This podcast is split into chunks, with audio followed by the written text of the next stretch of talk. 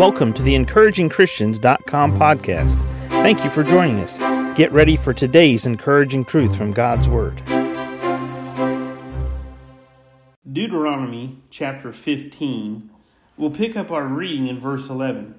For the poor shall never cease out of the land. Therefore I command thee, saying, Thou shalt open thine hand wide unto thy brother, to, the, to thy poor and to thy needy in thy land.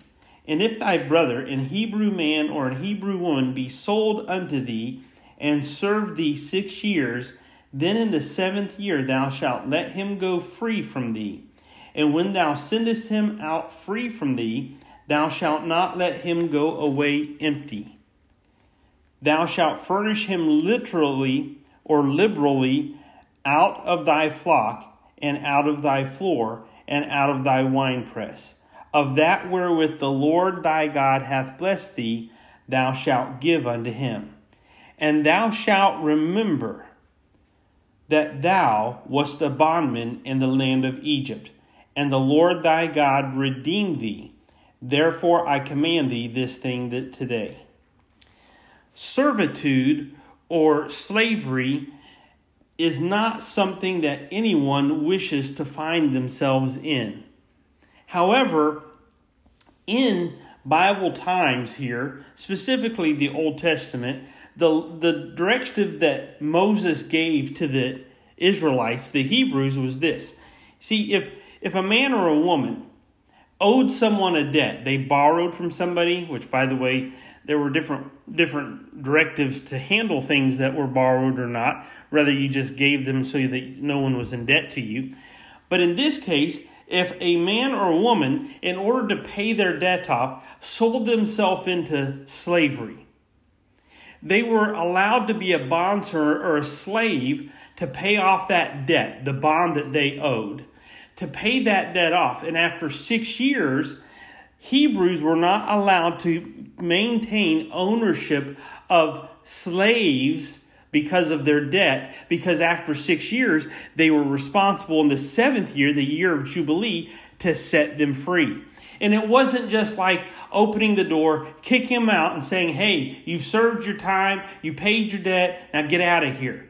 No, no. What God said through Moses here was that if you have been blessed by God, when you send this servant out who's now set free, you will send them out with blessings from your own flock. You will furnish him liberally out of thy flock and out of thy floor and out of thy winepress. That wherewith God hath blessed thee, thou shalt give unto him. Now, this is important because when you're setting a servant free, somebody who's owed you something, what would you and I think? Well, if I just forgive them their debt, we're done.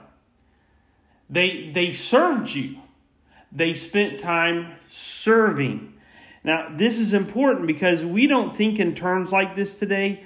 We think, well, I hired that person to do a job and that was it. Well, do you tip when someone serves you? Is it worth a tip?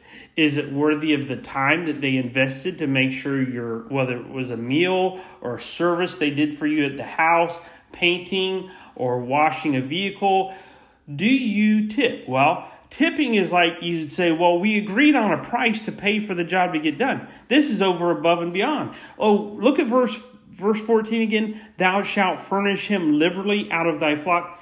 See, what God was saying was, you're going to have lost people, you're going to have poor people, people of the world, you're going to have those people around you all the time. Now, you're going to have to determine how you take care of the poor people, but now, when it's a fellow Hebrew man or woman and they've been your servant for six years and it's time to let them go, you're going to give them something good to go on their way.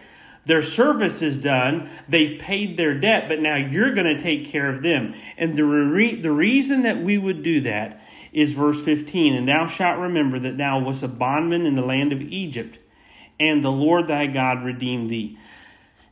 Here's the simple thing Christian, God saved you. You were a servant to sin. You were a slave to sin. God saved you. He set you free. The year of Jubilee is the moment you receive Jesus Christ as your Savior, and those shackles and bondage were taken off of you, and your name was written in the Lamb's Book of Life. The Holy Spirit quickened you. You have new life. You are a born again child of God. You have a home in heaven, a mansion prepared and waiting for you. Now, Christian, when you're interacting with lost people of this world who are still servants to sin, make sure you help them see how good the Father has been to you, and you share His goodness and His kindness with them. It can be in the testimony, it can be in the treatment, it can be in the way you interact with them. It's an Old Testament principle here, but it has impact in New Testament believer lives. Lost people see us.